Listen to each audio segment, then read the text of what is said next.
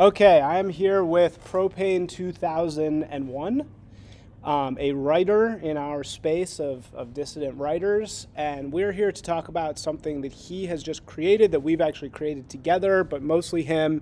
He wrote and directed a spec campaign, a spec brand video for Salomon, which is the outdoor wear company. And unlike all of the crap that these brands are cranking out today, this campaign was inspired by Julius Evola's Meditations on the Mountain. So I have him here today. He's going to talk about this piece of spec work that we've created um, and why we're making it. Um, he is calling it an example of a study in dissident advertising. Um, I don't know if you're familiar with Raw Egg Nationalist work, but he does a lot of kind of dissident advertising. So I think we're kind of in the same space here, just the video version. Uh, so without further ado, Propane 2001. Hello.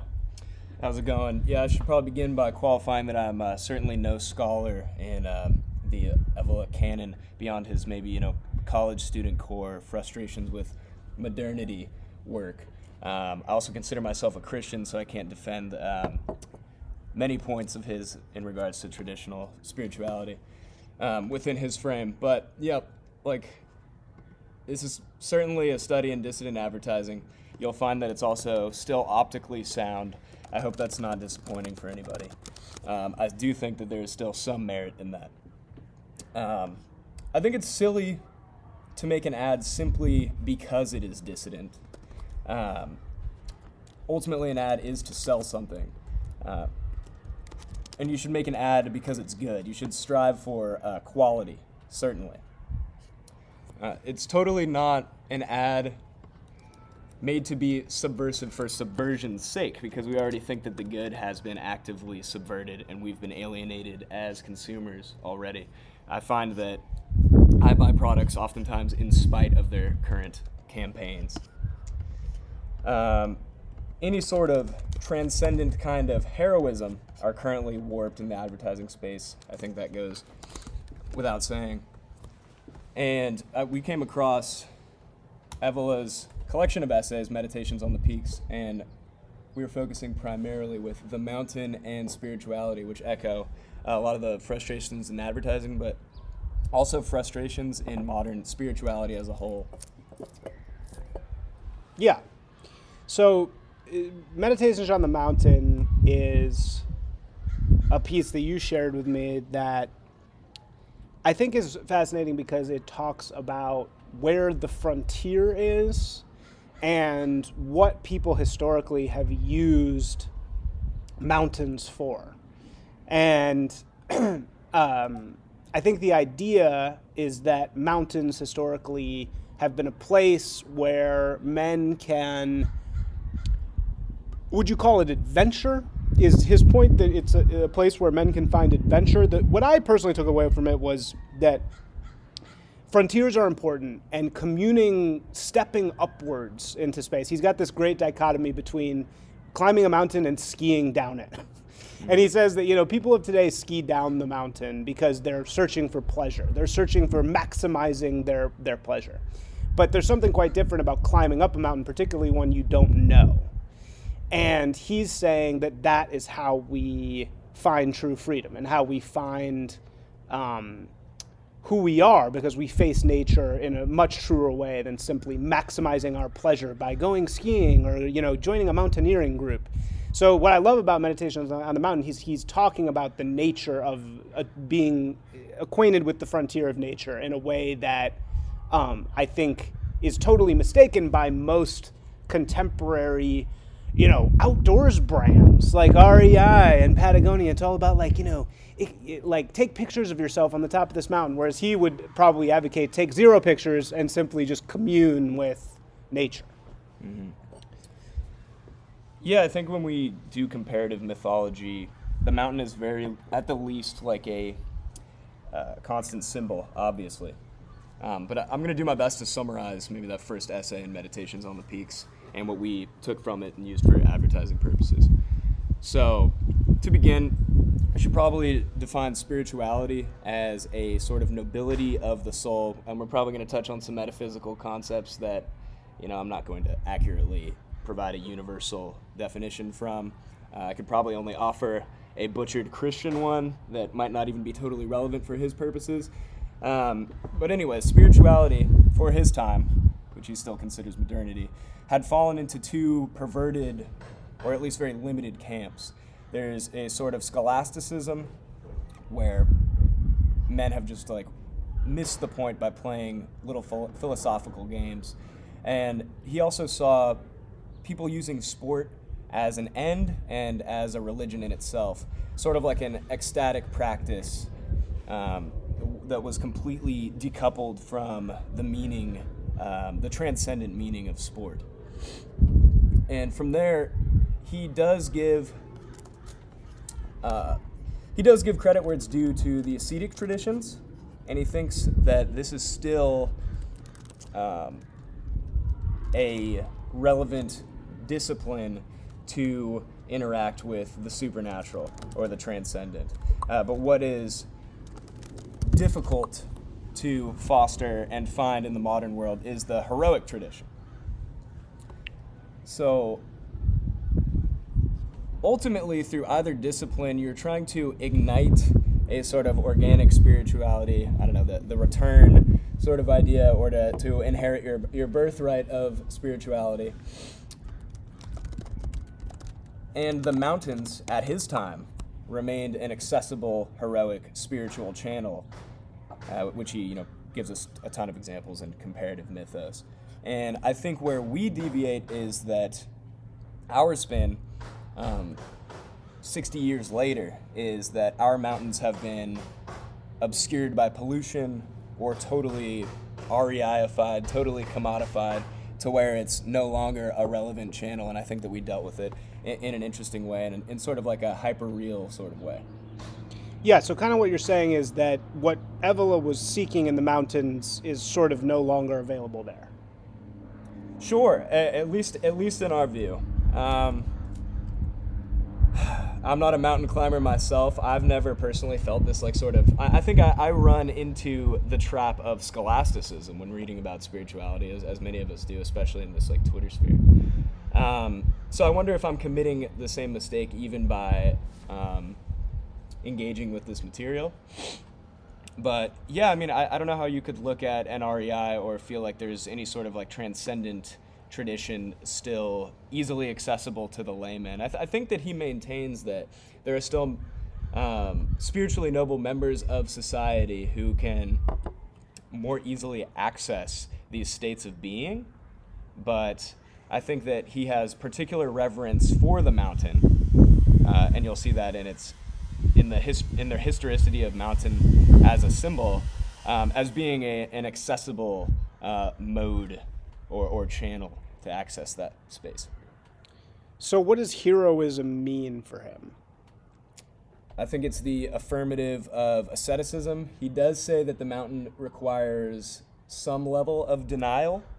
I don't think that he was a, promo- a proponent of uh, using too many ropes and gear um, I just think of like bright yellow nylon everything. Certainly not a gearhead. You have to think of uh, mountain time, mountain climbing within the context of the time period. Um, but that that being said, I think it's an it's an active pursuit. Um, there's a there's a physical goal at hand, but it's not necessarily the end in itself. That what isn't the end in itself? The sport isn't the point. Like the sort of uh, ecstasy that you might feel from conquering a mountain isn't the point either. But it's this.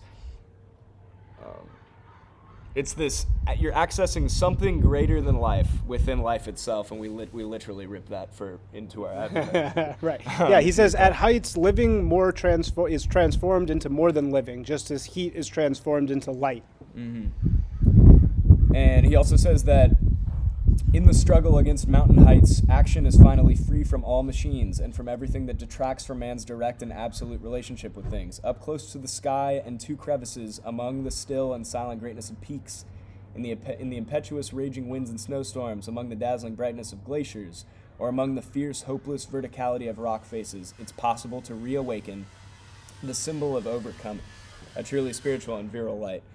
So, This is Seems like he's referencing Nietzsche there certainly, with the spirit of overcoming. certainly, and he directly quotes him. Um, that humans have a strange and almost incredible power to reach certain existential peaks at which living more or the highest intensity of life is transformed into more than living. So, yeah, he also uh, uh, talks about um, what you said about a second ago about it's not the, the point isn't for sport, which I think is really interesting, and, and that's kind of what we're doing with this ad. Which, by the way, for anybody listening, is uh, should be on my Twitter. Um, but uh, I think he has this great quote where he says. Um, I am not just referring to those who faint hearted youths who bring with them to popular mountains resorts their vain, mundane city habits, such as discos and tennis courts, and who snobbishly display the colorful new equipment they've bought to use only for some harmless walk in the woods. I'm also referring to those who tarnish silent and uncontaminated spaces with materialism and triviality, namely with competitive spirit and a mania for that which is difficult and unusual, for the sake of setting new records. So I think we're kind of like talking about, um, we're kind of talking about sports brands in general. The reason why we made this ad, why we created this particular spec ad, is a reaction against exactly what we just said. It's a reaction against this. Oh, look at my colorful Patagonia thing that you know I'm, I'm using to represent my lifestyle as somebody who's really active, and look at me climbing the peaks with these things. It's like that is such a great example of what's been lost with heroism, with um, adventure um, and it's amazing that Evola was like called that out even before the total commodification of the outdoor industry. Yeah, there's certainly no heroism without risk in his view. Right. So, for the purposes of our ad, uh, we took this to a sort of hyper real extreme where the mountains are literally obscured and inaccessible. You'll see um, a lot of neo China kind of bug world, smog, litter. Um, essentially, the most accessible heroic path, heroic discipline to a nobility of spirit has been blocked. Um, but I think that we dealt with this problem in a sufficient way. He does have a qualm with the idea of the man scaling the mega construction, but he unfortunately doesn't expound upon it in like a, a really conf- a compelling fashion. So it's ultimately up to the the Evola Sperg to see if we've we've gotten out of this sort of trap or if we're totally doomed to um, asceticism or a different path of, of spirituality. Right. So, um, why why is uh like branding and advertising? Why is that an important an important sort of space to occupy? Because I think that that's something that outside of Raw Nationalist, who does it all the time in man's world, again, um, marketing in our world and advertising in our world is really viewed hypocritically, I would say, as uh, gross, as cringe. Yet simultaneously, all of us, me included, you included, we all are still consumers, right? We all buy nice stuff. We all like having cool shoes. We all like having good outfits. Very, very few of us, you would say, eschew that type of consumerism. I mean, that's just part of our lives. So, why is uh, branding, like a brand video like this, why is this an important medium?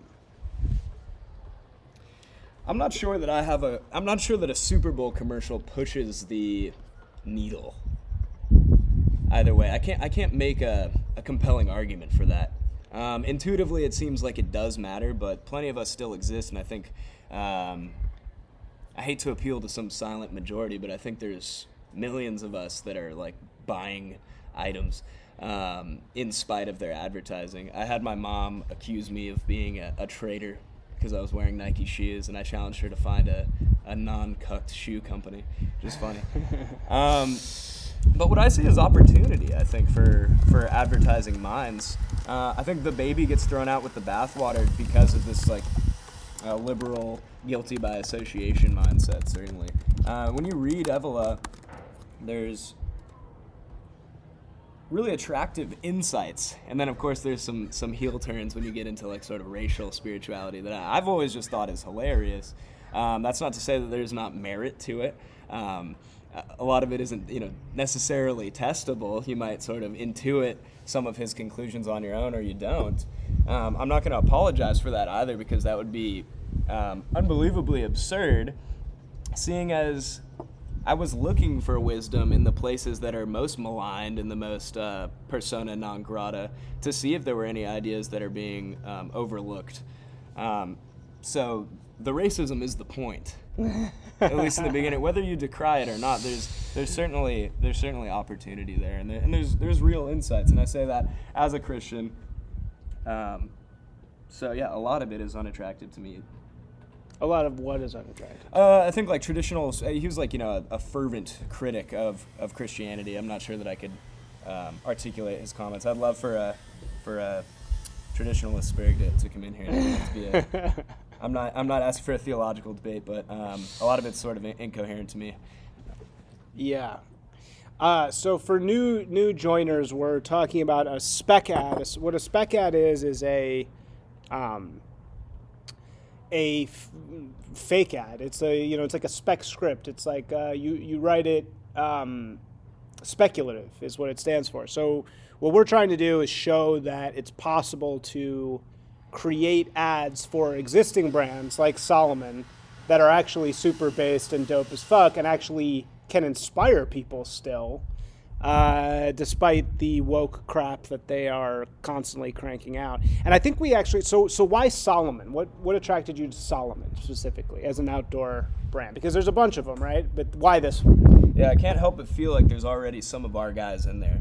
Um, they're a European company that moved all of their operations back to France from Vietnam, and that was at their uh, that at their deficit. I saw a couple of articles written that they were having trouble. They, they have like sort of lost the art of, of shoe creation, and they've lost some uh, points on their quality. Um, but yeah, they're a legacy European brand, and I think a lot of their advertising is attractive to me. Um, I think that there are uh, there, there's like it's an overused term and it's difficult to define, but I, I, think there's like a cyberpunk sort of tone to a lot of their uh, viral marketing currently. They, they're not this browbeating um, sort of brand. They're certainly not. Um, they're certainly not innocent. I think everybody has to, and, and I don't want to defend them. They could be their advertising department could be full of people that are um, I want nothing to do with, but um, I think there's a, a, spirit that remained attractive uh, given the the epoch that we're in, which is rare. So um, I think there's a practicality in, in targeting Salomon where, where a Nike or, or Adidas would be uh, an exercise in futility. in total yeah. futility, yeah. right? It's like you need to have a brand that like kind of maybe could be flipped. And Salomon feels like maybe it could be. But it's actually really funny. As we we spent like months and months working on this. And as we were making it, so Salomon's sports style what, what is Salomon Sports Style? That's like a part of Salomon. Like, what is that? Yeah, I think it's a it's a division uh, aside from their maybe dad shoe category that has still the function of their hiking or trail running uh, product line, but I think it's more advanced materials and um, a bit more fashion forward. Right. So it's like the fashion forward size of Salomon, and they had some really dope um, stuff on their Instagram that we were all really attracted to. And one of the things that we haven't gotten to yet, but we telegraphing that we'll get to it now, is as we said, sort of the the mountain itself is a little bit dead as a form of adventure, even in terms of what Evola was saying. But what Salomon was doing, they had this really cool direction where they were positioning the brand as the shoe for almost a new type of not adventurer but like blue collar laborer kind of mm-hmm. so somebody who like does av stuff at big concert festivals like they had a bunch of ads that were actually very stylish that were showing people wearing the shoes in this like almost post-apocalyptic landscape of like wires, tangled wires, and like mm-hmm. cell towers, and you know they were they were kind of framing themselves as like the shoe for that person, which we I thought was a fascinating direction. Mm-hmm. Um, a microplastic fog. Yeah, right. Like, like, like these are your shoes for when sh- after the bomb. Like you know when you're like crawling through like plastic, like melted plastic tunnels. Uh, and I thought that that was really cool. Um, but you uh, pointed that out to me, and then we were kind of using that as inspiration, thinking, "Oh yeah, we'll approach Salomon." And then I think as we were making the ad, they deleted all those and like became super woke. It was like amazing. Like it happened Right. as we were doing it. Right. Yeah, they have they have a newfound. Um, yeah, I do have to admit, I think they have a newfound direction. I don't know how much of this is um, just just an aesthetic, but they're, they're trying to, uh, you know, get uh, un- oppressed groups into the outdoors, um, Yeah. as i- as if the impoverished, you know, were unaware of the outside. the socioeconomic factors blocking them from walking outside. It's really it's a travesty. yeah. Someone had to Black people don't hike, and uh, because of racism. Apparently not. I, I am a prolific fisherman and see plenty of black fellows out there, frankly. I don't know what they're referring to whatsoever. Right. Um, so talk a little bit more about uh, what the new mountain is. So uh, that's kind of the, the crux of, of the video is that, you know, we had the mountains, we looked to the mountains for this. I, it's so amazing. What you people really need to read this piece because he does such an incredible job of bringing to the fore this feeling that I think we've all had, which is like these people who are fucking adventurers in today's world are not fucking adventurers. Mm. Like they, it's- the, I, I'm not talking about like Alex. What's the guy's name? Who- Honnold. yeah, yeah. Alex Honnold, he's the real deal. These guys that climb with no ropes, they're the real deal. But all the rest of them, 99% of them who have these like thousand dollar packs and they climb up and they have the sticks and everything like that, like that's supposedly adventure. But there couldn't be more drawn in between the lines adventure than that. It's like so phony. So Evola does a great job of even whenever he wrote this in the 30s or whatever, he does an amazing job of like breaking down those types of people who existed even then. So, but even more than then, the mountains are dead now. So, where are the new peaks that we look look at? Yeah, I don't think we should look any further than mega construction. Um, That's a very concrete answer, literally and figuratively. totally, yeah. We're big fans of uh, Saudi Arabia in this space, and, and you know, some of their mega construction endeavors, Dubai, as well. Um, but yeah, I mean, there still has to be some sort of access to this channel, um, despite it being less accessible than ever. So I, I think that we're trying to speak in that, and I think that we see that um, in reality. You know, we had an anti-abortion, uh, pro-life Spider-Man.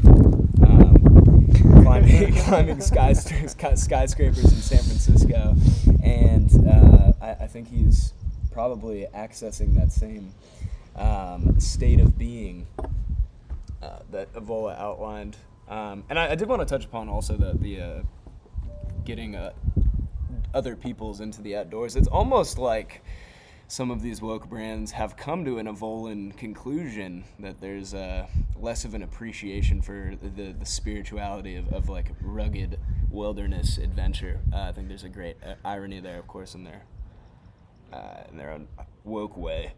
Um, but anyways, yeah, I think we come to like a sort of hyper real conclusion. Maybe it's cope, um, maybe it's optimistic, but uh, and it's untested as far as I'm concerned. I, I would love to have a, a DesChamps here, the pro life Spider-Man, to, to speak to if, if he's had any sort of like transcendent um, feeling when he's you know suction cupped. Oh inside of the yeah, yeah, pro life Spider Man, Mhm. right? Yeah, yeah. You know, I was listening to a, a BAP episode on the Justin Murphy, John, not Justin. Sorry, we got to get our Murphy straight here.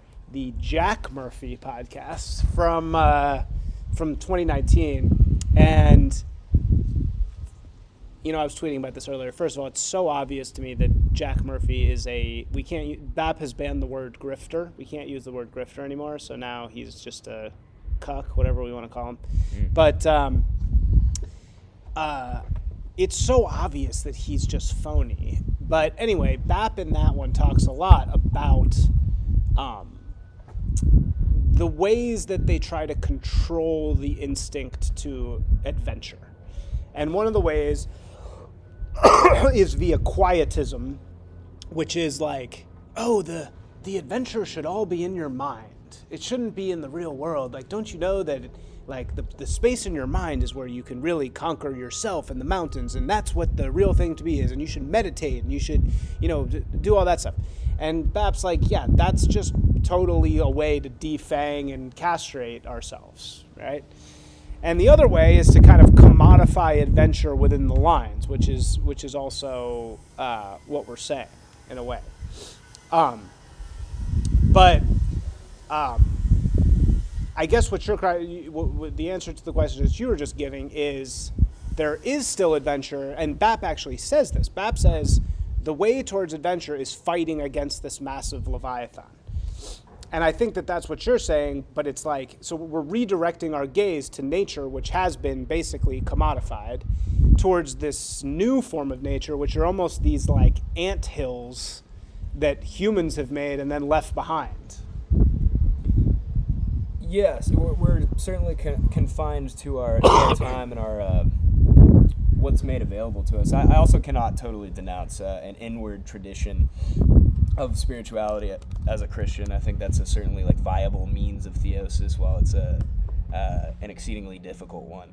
Um, uh, like if you look to like the hesychastic tradition, I think that's certainly a relevant way. I wouldn't go as far as BAP. However, it is uh, it, it's one that is um, not for everybody, I would say. But and it's definitionally, I would say, not a heroic um, discipline. So, but we're trying to preserve uh, a heroic one here and echo Evola, and we think that scaling a mega construction without tethers, um, in the face of howling winds, um, danger at your back. Uh, there is perhaps, and I haven't experienced it personally. I'm not a you know a free solo skyscraper climber myself, but we want to believe that it's still possible. And um, I'm not sure. I, I, would love for, for someone to combat, you know, if, there, if there does have to be like a, a naturalism um, to this access. Um, I'd be impressed if anyone here was qualified to speak on that. Um, but we want to believe. We want to believe that there's heroic avenues uh, that are accessible still. Yeah. Um, have you ever done any urban exploring? urbex? I don't, I don't, I don't think I've I skateboarded for my entire childhood, um, so I think you you sort of do a quasi urbexing uh, when looking for a spot on like public property. Um, or privately owned or abandoned spaces, but no, I, have, I haven't done like uh, anything with a headlamp and you know, uh, like traversing barbed wire. Yeah, I did like a, a big urbex project for Vice through like the Midwest and right before Trump in like 2015. And I never got published. It was, uh, you know, it was actually great because it told me that Trump was going to get elected because, you know, it was like Youngstown, Ohio, which looks like it's been hit by a nuke. Like it basically mm. has been hit by a nuke. All these destroyed, decaying factories and it was so cool man like i have the coolest pictures from those from that trip it was like uh, just like a huge cavernous room with like mold growing, like a or, or, like moss growing, like a carpet on the floor. It was super inspiring. Like, and I and so I think that it is true. Like, the way to confront adventure, like the true frontier, is to enter the decay. Mm-hmm. Yeah, and I think we're we're left with decay. I don't think we have much of a choice. Yeah. So maybe maybe there's more opportunity than ever. Something to think about. um, p- potentially, potentially. Um, okay, so somebody's saying I've been meaning to read this guy Marco Pallis. You ever heard of that? Relevant to what we're talking unfamiliar. about. Unfamiliar. Yeah, unfamiliar with Pallis. But Ezra, tell us what Marco Pallis has to say about this. Also, for the new listeners, watch the spec ad that we've created for Salomon Shoes, which is on the um, the Twitter feed. Also, for the podcast listeners, we're doing this live, so that's why we keep repeating things, but that that's okay. Um, so, what are your thoughts about? Uh, you're young. You're a young guy. Uh, young men who are kind of in our sphere. How do they approach um, this issue of adventure? Like, like, how have you approached it in your own life? Because you said you're not like a um, mountain climber yourself, but you are into Salomon. You're, you're definitely you like have a good sense of like fashion and stuff. You're clearly a very fashionable guy. Uh, you know, you're a Christian. So where do you find uh, adventure, if not in the peaks or not in urbexing yourself? Sure. I, I think previously, shoot, adventure that I'm proud of. Or You do- you do- that- yeah, any adventure. Adventure Maybe that's- it doesn't have to be uh, adventure that's even tangentially related to like a, a spiritual tradition. Um, I'd have to look to risks I've taken. I'm probably not, you know, proud of the risks I've taken that, that involved, um, you know, drug use prior or, um, hmm, interesting. Maybe I'm not adventurous. There's got to be something. I mean, you're doing it right now, right? This is by creating this, you're you're doing adventure. Sure. Yeah. I mean, I, I just. Yeah, I hate to come across as thinking that there's an adventure in engaging in like uh, unsavory uh, thoughts or something, or uh, literary traditions, or, or, or like strange, um, you know, ultra fascist essays. I'm not sure that's ad- adventurous. Like, um, like like who are we talking about? Are you talking about I'm t- Serrano? yeah, I'm Miguel talking about Serrano. Evola- Yeah, Evola for sure. yeah, Serrano. Yeah, I'm not sure that there's adventure in that. Oh, geez. Yeah, don't put it on me. Um, that's not to say there isn't adventure to be found. I, I mean, I don't, I'm not sure that there's much exploration that's left. There's not much that you can uh, conquer as far as like territory or something. Um, South Sentinel Island. yeah, exactly. the last place. That's that's all we have left. And you get Uh, shot by an arrow.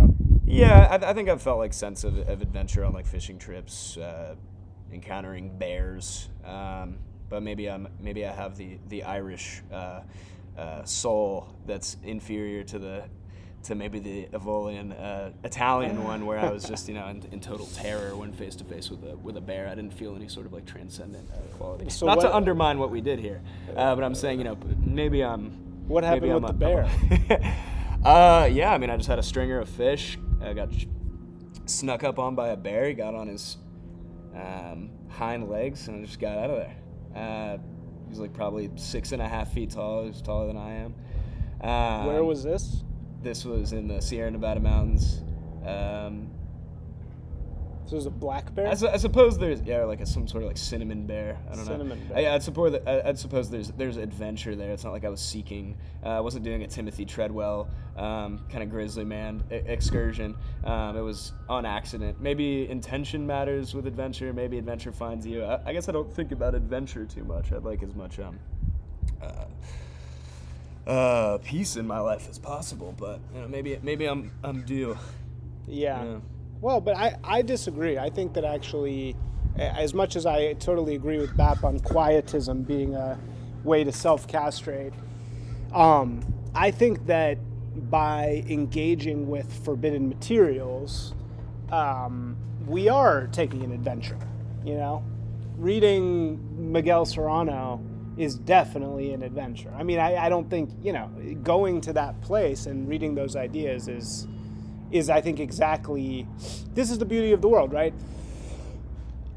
even when they even when they totally commodify rebellion completely, which is like what you could say Patagonia does, right? They they confed- they totally commodify like Edward Abbey style eco anarchy. You know, like everything is the environment is all that matters. We're gonna buy a, a big part of Patagonia.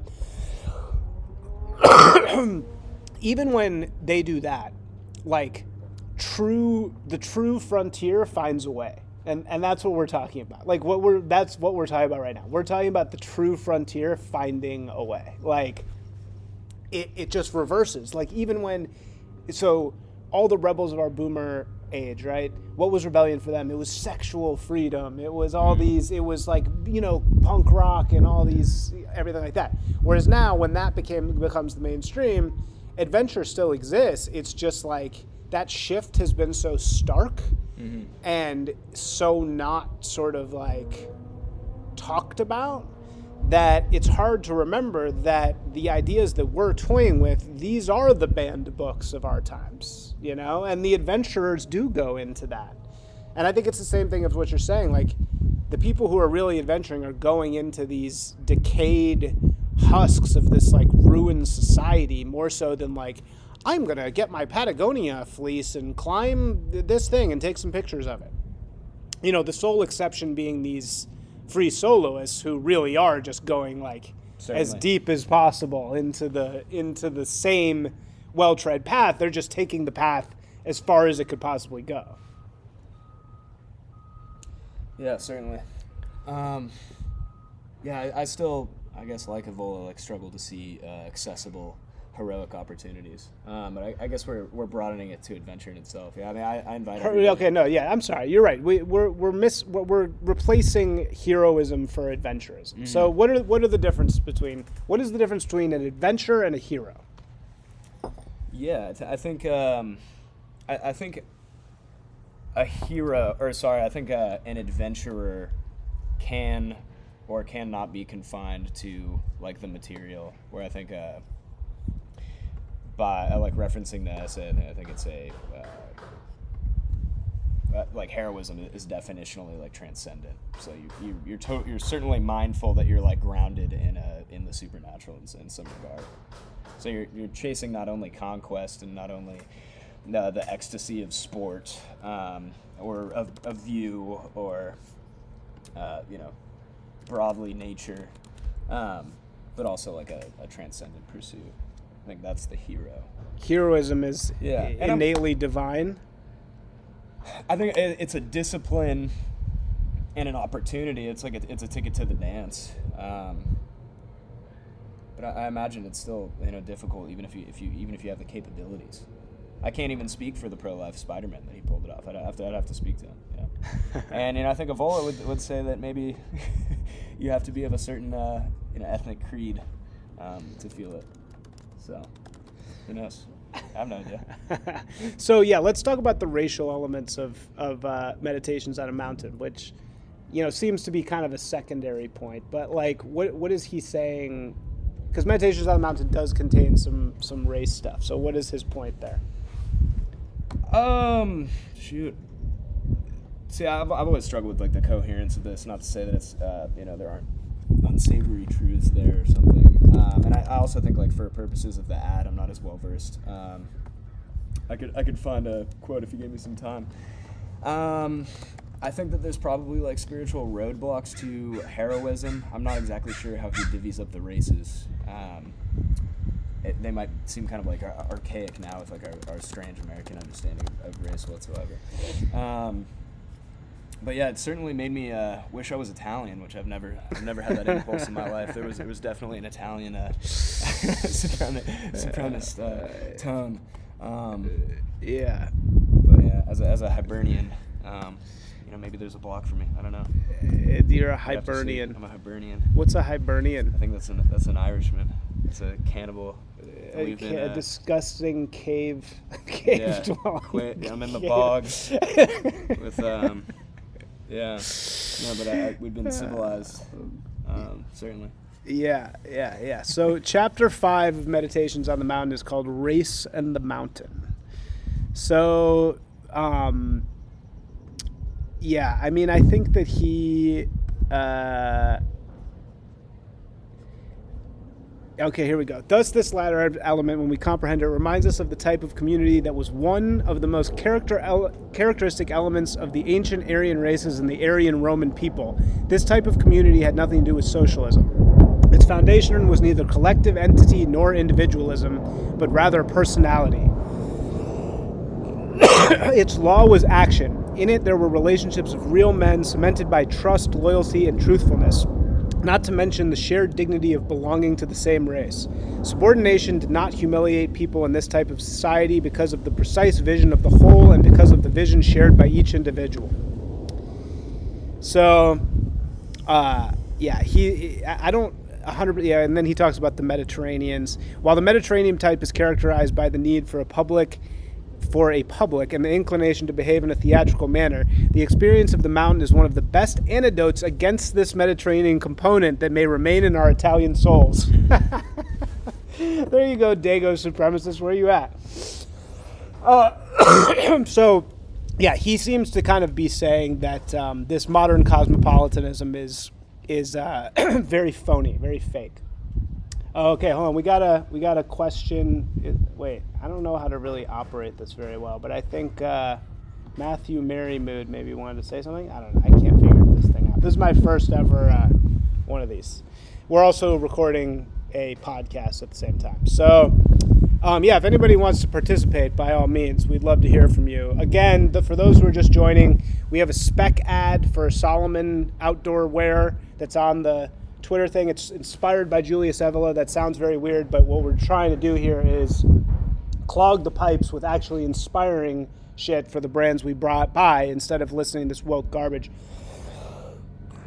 Salomon was recently sort of taken over by uh, a woke whatever they deleted a bunch of their instagram posts and and while we were actually in the process of creating this ad so uh, i know i keep saying this over and over um, so we're going through meditations on a mountain right now which is a great julius evola piece and and he does an incredible job in my opinion of uh, articulating what it means to be heroic and, and what it means to have adventure.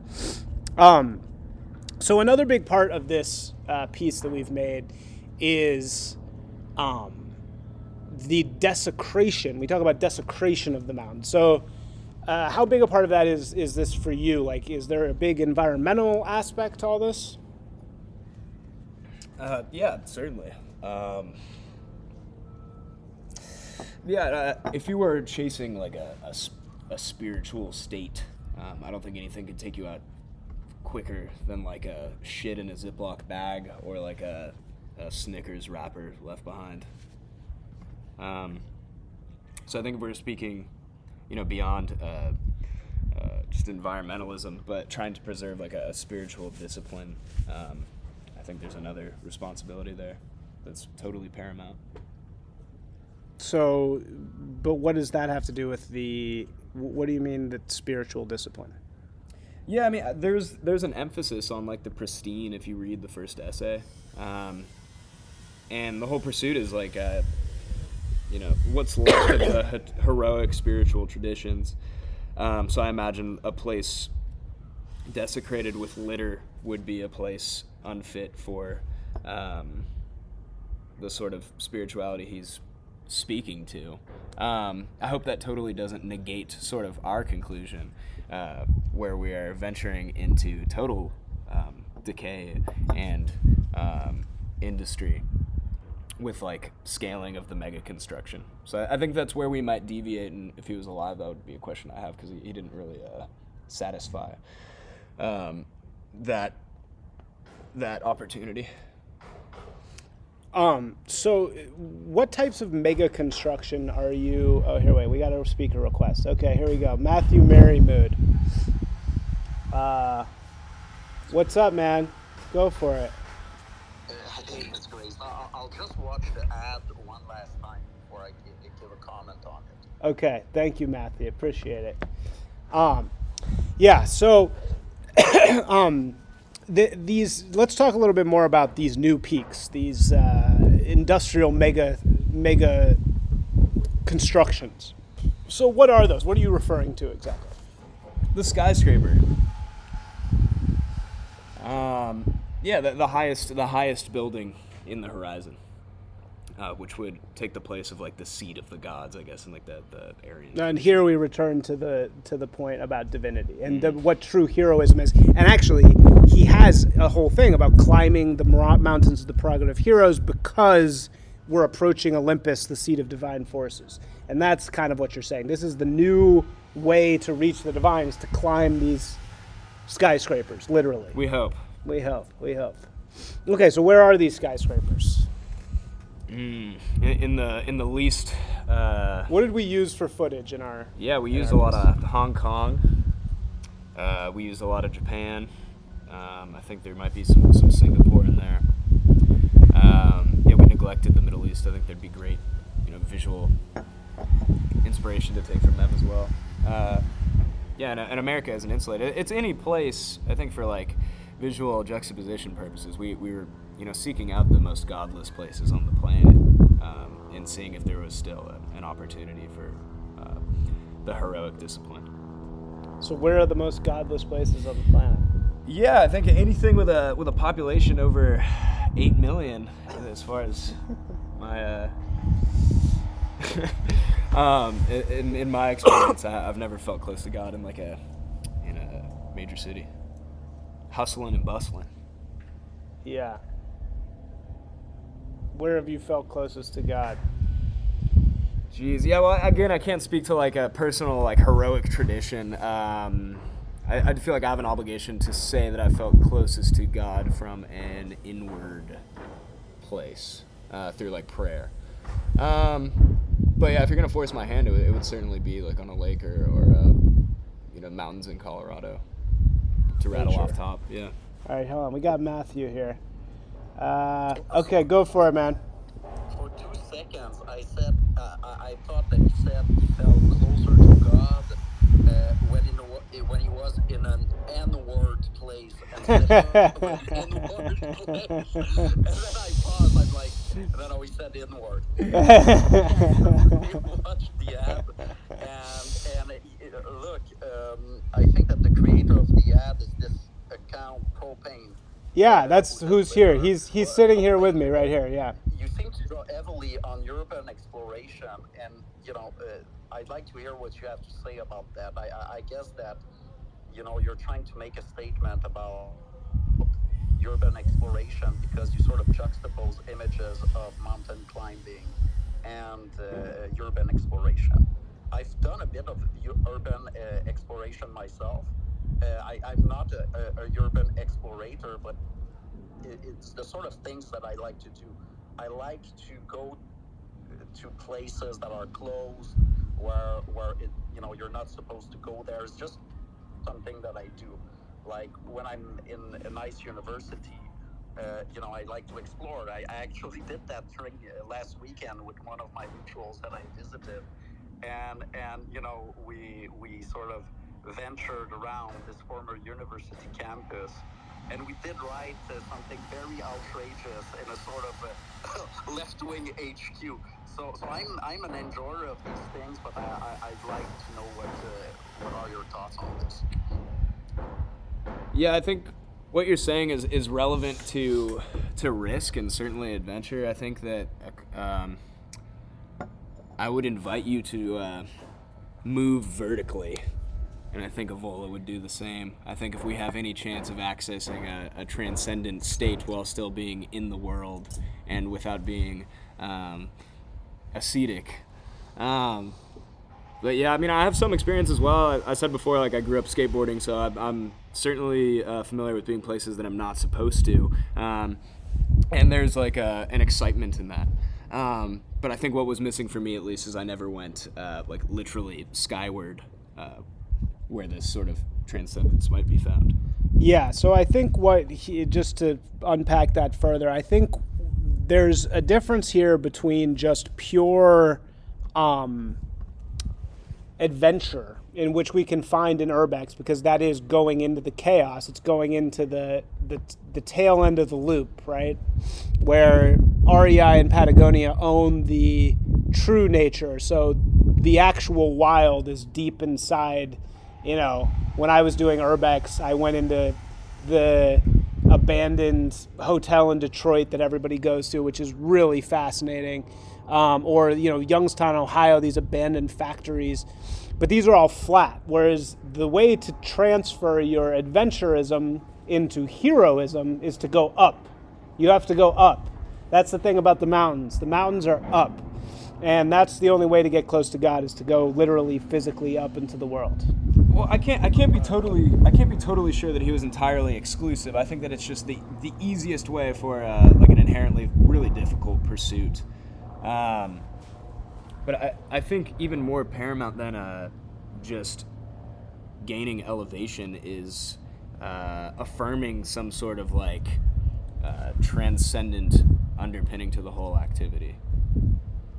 So yeah, up. So so okay, sorry. Yep. Oops. All right, go for it, uh, Matthew. Hey, by the way, is this is this recorded on your end? Is it part of your show?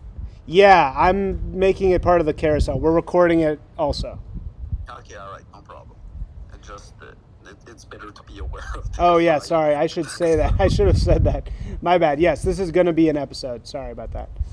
Okay. Well, what's interesting about urban exploration and climbing in this, these buildings, and I think it, it's relevant to, to make that observation, is that it's also illegal, right? And so what it means is that going vertical is sort of prohibited. Like you have to to en- uh, engage in something legally transgressive to do it. That, that's just a quick observation that, that I wanted to make. True. Does Evola talk about the legality of any of this? In his? I don't think he does. I don't. I don't think so. Um, yeah, I, th- I think if anything, you run into some like serious moral dilemmas of just pursuing illegality for the for for uh, anything transcendent. Um, I, I do think it's relevant to uh, at least the sort of state that you're in. Um, but yeah, I don't- I don't want to exclude urbex as, as a you know potentially uh, noble spiritual pursuit. You know, um, I'm such a, a novice when it comes to these things. Um, but according to Evola, who had a lot of skin in the game, I would say um, the mountain is the way to go, and we modernize that by inviting you to uh, to scale skyscrapers, my friend. So Yeah, and that's why the end of it ends with going up, up, up. And and again, I'll just read this Evola quote one more time, where um, uh, at the heights, living is transformed into more than living, just as heat is transformed into light. So we're saying when you reach a certain level, you connect and you disappear in a way. You disappear, which we actually we had something about that in there, didn't we? With the, about disappearing when you reached. Re, he talks a lot about that. He talks about how you disappear literally when you reach a certain height in the mountain. Like you're no longer there, literally. Um, okay, so Ezra, go for it.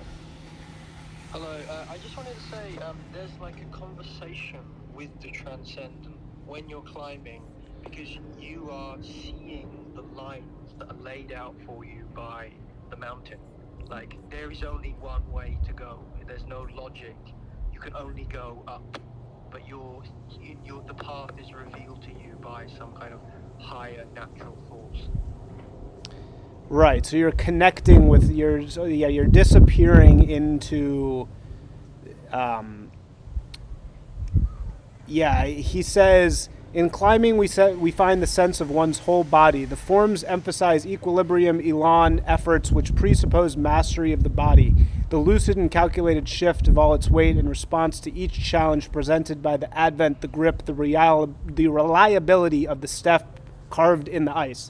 So are you talking about Ezra? sorry, the path within your own body, or are you talking about like almost the map becomes apparent in your own vision in a way? Yes, it's uh, it's revealed to you. you. Could, you know, you look at the face and you decide, okay, this is where I'm going to go. But it's already been, it's already there for you to discover. But you can only find it from within yourself by, you know, the realization of observing. Yeah, and exercising that is like interacting with something that's borderline transcendent. Yes, it's you know, it's like a, it's all it's all laid out there. It's all laid out for you. You just have to discover it within yourself. Yeah, that's cool. Yeah, I think that's definitely what Evola is getting at here with with this. Um, so, uh, fin- I, you know, we have a little bit more time here. So, uh, in terms of making the ad itself, what was your process like? yeah, so we, we began with a script. You know, we Great inclu- script, by the way. Yeah, really cool script. Oh, and we, we have a great story of how we got the woman to record it. Yeah, definitely. I think that's probably more interesting to talk about. Uh, the how we hired the voice talent. We were in the depths of uh, Fiverr looking for you know something strange and uh, least cornball as possible, uh, which is difficult to pull off when we're dealing with like. Um, the absurdity of like a spiritual concept uh, used for an ad, or, or maybe you don't see that as, as, as so absurd that maybe advertising does need to have some transcendent connection or, or at least some sort of like universal truth um, for it to be like really compelling or, or memorable. But um, yeah, we were, we were really in, in the depths of Fiverr, and I think it was a, a woman who'd only completed a couple orders ever, and she was actually a Celtic um, singer. Um, Was she Celtic? yeah, well, like some kind of nominally, nominally, nominally at least. Um, but you know, she had like a very uh, you know angelic tone. Um, she was not, you know, uh, English was not her first language. She was from Argentina. She had a spotty internet connection. Um, she was. She had the weirdest accent I've ever heard in my entire life. Yeah. Like I n- just no rhyme or reason. I've never heard an accent like that. It was like every accent I've ever heard combined into one. Like it made no sense. Yeah, we, we definitely took a risk there, going for the most like alien possible uh, voice at our disposal. But I, I think we found it. You know, she was um, she was great to work with. You know, given like the um, the linguistic uh, restraints res- restraints the the coaching process of trying to uh, get her to read a script was um, um had a ton of comedic quality to it. Yeah. So she turned out to be from Argentina. Uh, sorry guys, we're getting overcome by a evil leaf blower. I thought the speaking of uh, meditations on the mountain. Um, no, but uh, yeah, she she uh, basically was from Argentina. She was mm-hmm. some sort of like weird Euro combo from Argentina, and she mm-hmm. had the weirdest fucking accent. Mm-hmm. Um, okay, so then how did you find the clips for this? What was the difficulty in making something like this? Because really, my goal is to get all of us young men to be making shit like this 100% of the time. You know, make inspiring ads that cover up their propaganda. You know, this is a, you know, Alex Jones has it right. It's an info war, but it's not actually an info war. It's a propagation war. And whose message is better told? And ours is such a better message, we just have to get used to telling it, which is what we're doing here. So, how hard was it to make this thing? Sorry, Yeah, so terrible I- aller- I'm- it's just allergies. I have terrible allergies. Yeah, I don't. I don't have the Adam Curtis level access to you know a BBC archive or anything, but the, you know the internet has a ton of incredible source material to draw from. I, I think the biggest bottleneck was um, obtaining any sort of like Salomon uh, product footage that was you know even usable. Um, another difficulty was finding you know there, there's so much uh, news coverage of pollution on mountains. Um, and I, I think that's like undeniably true, and I've, I've seen it myself. Um, I don't think it's totally just like a propagandistic tool, um, but it's difficult to find it like unsullied um, and, and raw without having like a, I don't know, like Hindu uh, or Hindi um, subtitles on it. You know, the, the Indians are, are getting very uh, prolific on the internet, as we know. So it's difficult to get like source material that was um, unedited or, or kind of like raw for our purposes. Yeah. So there was a lot of back and forth trying to find, scrape these things together. So where, what were some good resources? How did you edit it together? Yeah, so So we started with the source material. We started with this Evola Great Mo- Mountains thing. We went back and forth on the script. The script was really good, very poetic. We found the talent, and then Propane uh, put the clips together. So, what were the tools you used to do that? Yeah, I think I think um, as far as like filmmaking goes, you're you're already dealing with uh, concepts that nobody really wants to think about. I think uh, with with spirituality, so you can't be like totally on the nose and, and you know just laden with like spiritual cliches. So. Um, you know, we went to a lot of godless places. We were looking at like you know Russian, um, like coal mines, uh, or like Siberian, you know, factories, and then we went all the way to you know um, like Microsoft chip, um, you know, chip warehouses. So I, I think we went to the most like godless places possible to to, to to try and you know speak to something transcendent. I think we we employed like a sort of apophatic um, technique where we're like speaking about the transcendent by negation in a lot of spaces in a lot of places. Wait, what does that mean? Say, say that again. Uh, yeah. So I'm not I'm not like theologically trained, uh, but I think it's the idea that like um, what we're speaking about is like entirely ineffable and like beyond words when we talk about spirituality. So you can uh, what we can convey is what spirituality is not, and it's not a Siberian coal mine nor a, you know a Microsoft uh, uh, chip factory. Right. So I think th- those are some of like the visuals that, that we employed to, to get a message apro- across in a uh, in a creative way that's not you know browbeating or, or ham fisted or uh, just cornball. Right, right, right. Um, okay, well, we're, we're, we're running uh, late here, and there's a lot going on. And really, we want to just put emphasis on the piece of work itself. That's what should matter the most. Um, but let us know if you have any more questions, and I'm going to read uh, a fantastic Evola quote from Meditations on the Mountain, which you should read. It's a very short read. Um, and again, I think it does, does such an incredible job of articulating a space for heroism. I'm not going to keep saying adventure because I think uh, propane is 100% correct that we're actually talking about touching something greater, disappearing at the top of the mountain, um, which is only possible when you go vertical, as we just said. So, Evola says, by virtue of its primordial nature, its elements, its distance from the petty world of the thoughts and feelings of the domesticated and rationalistic modern man, the mountain also invites people in a spiritual way to return to their originals, to the inner realization of something that reflects the simplicity, the greatness, the pure force, and the untouchability of the world of the icy and bright peaks. So, peaks maybe not so bright anymore because now they're on top of an abandoned skyscraper, abandoned city in China, which is where we should be going.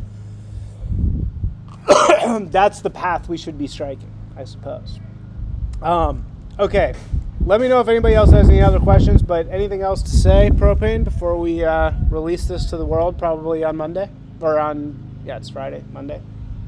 Yeah, there, there's an irony in like the practicality of targeting Salomon, and this very Twitter space might disqualify any uh, any um, tangible. Um, I'm not sure that you'll ever see this on a Salomon campaign, but we'll see. Try and keep it a try and keep it a secret, guys. We're, we're trying to be uh, subversive for goodness sake, not sub- subversion's sake. what does that mean? I'm not exactly sure. okay. Uh, all right, everybody. Thank you, and uh, we'll be posting the video all over the place. So it's already on. Oh, sorry. Go ahead, Ezra. Go climb mountains. That's all I want to say. Yeah, go climb mountains also, not just skyscrapers. Also, mountains are still good. Maybe. Uh, okay. Um, all right, everybody. Peace.